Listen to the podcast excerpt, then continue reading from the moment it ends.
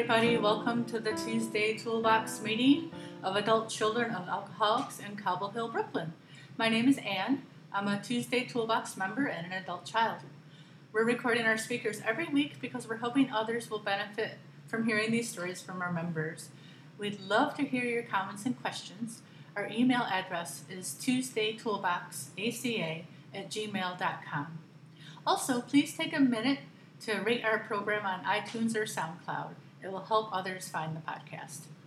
Adult Children of Alcoholics is a 12 step program of recovery for people who grew up in an alcoholic or otherwise dysfunctional home. If you'd like to find a meeting in your area, go to adultchildren.org and click on Find a Meeting.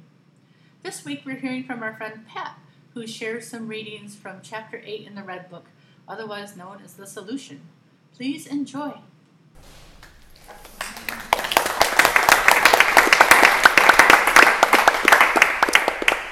Uh, hi, I'm Pat. Hey, Pat. Um, it's 15 minutes. Can you give me a 10 and a 5 and a 1? Thank you. Um,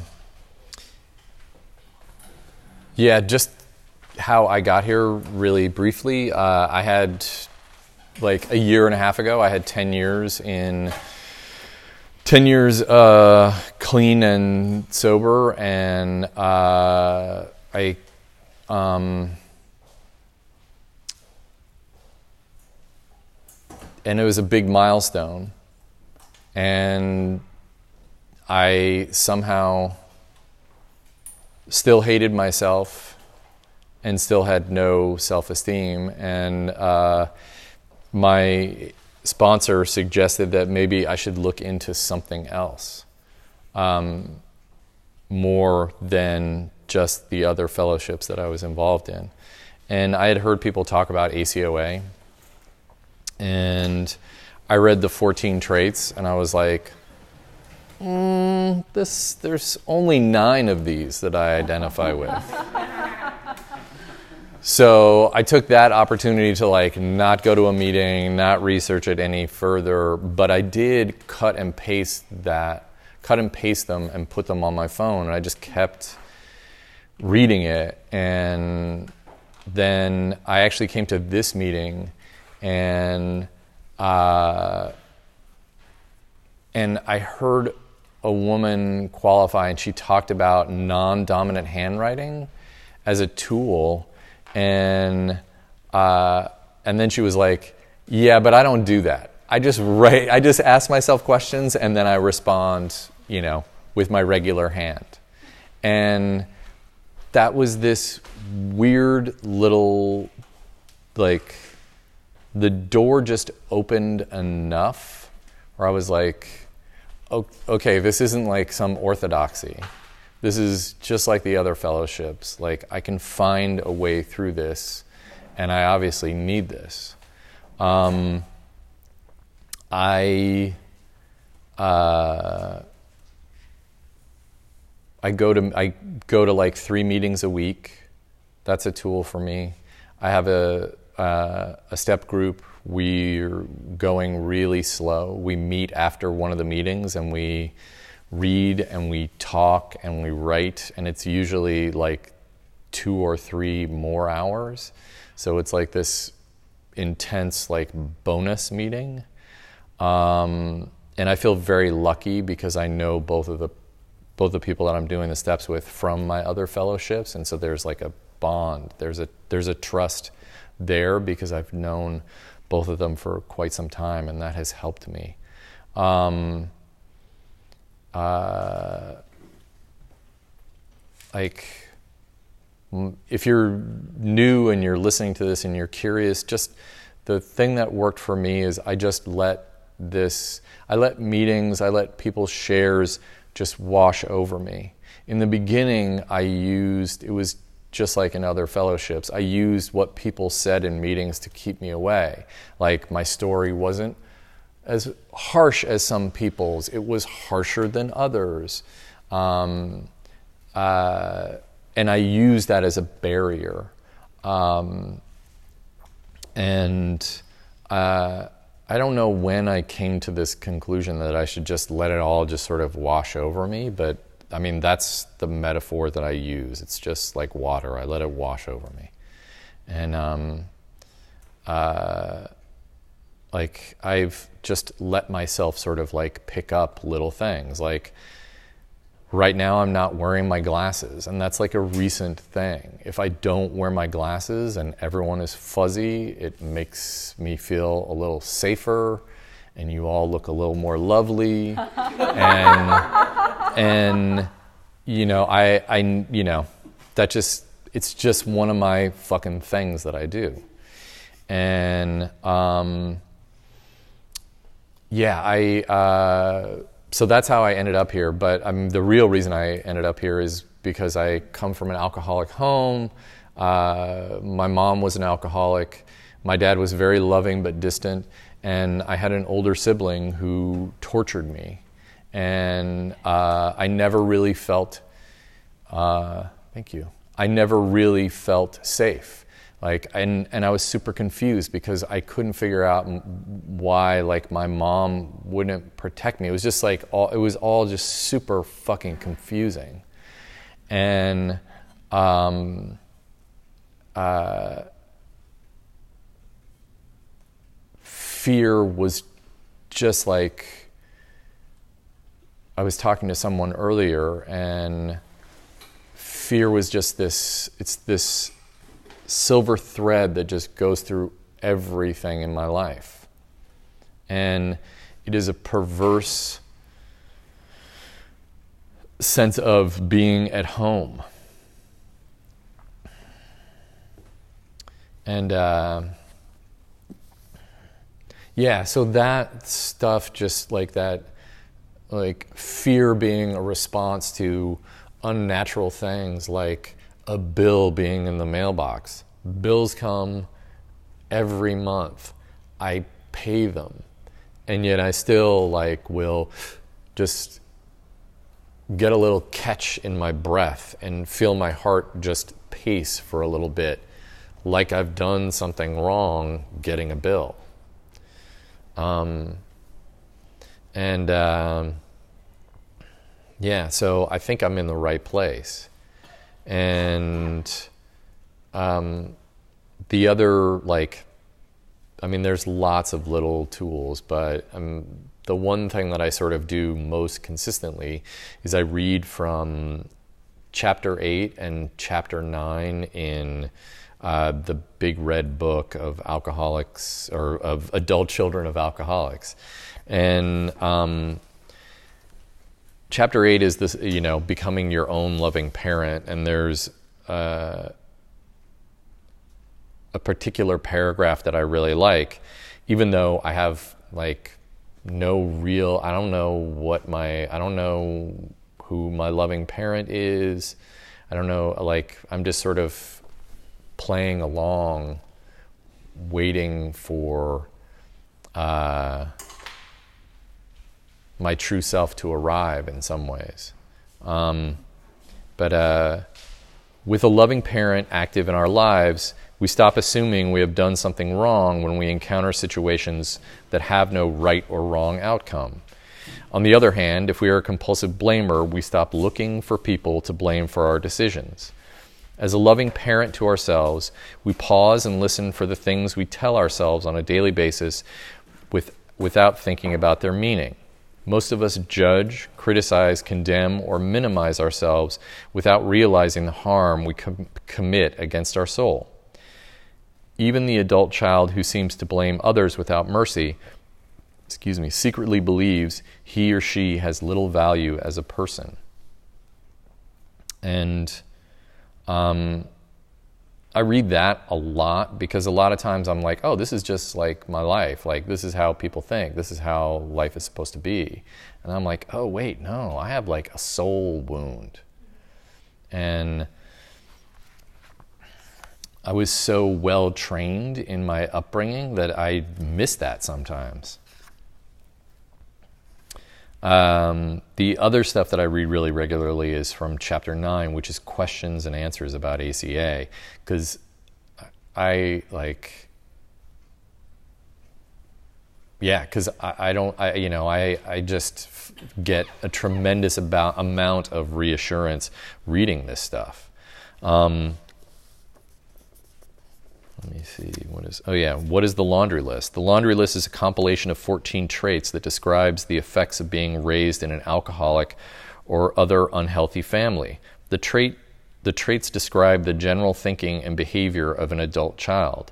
Identification with some or all the traits provides a starting point of recovery for each child looking for help.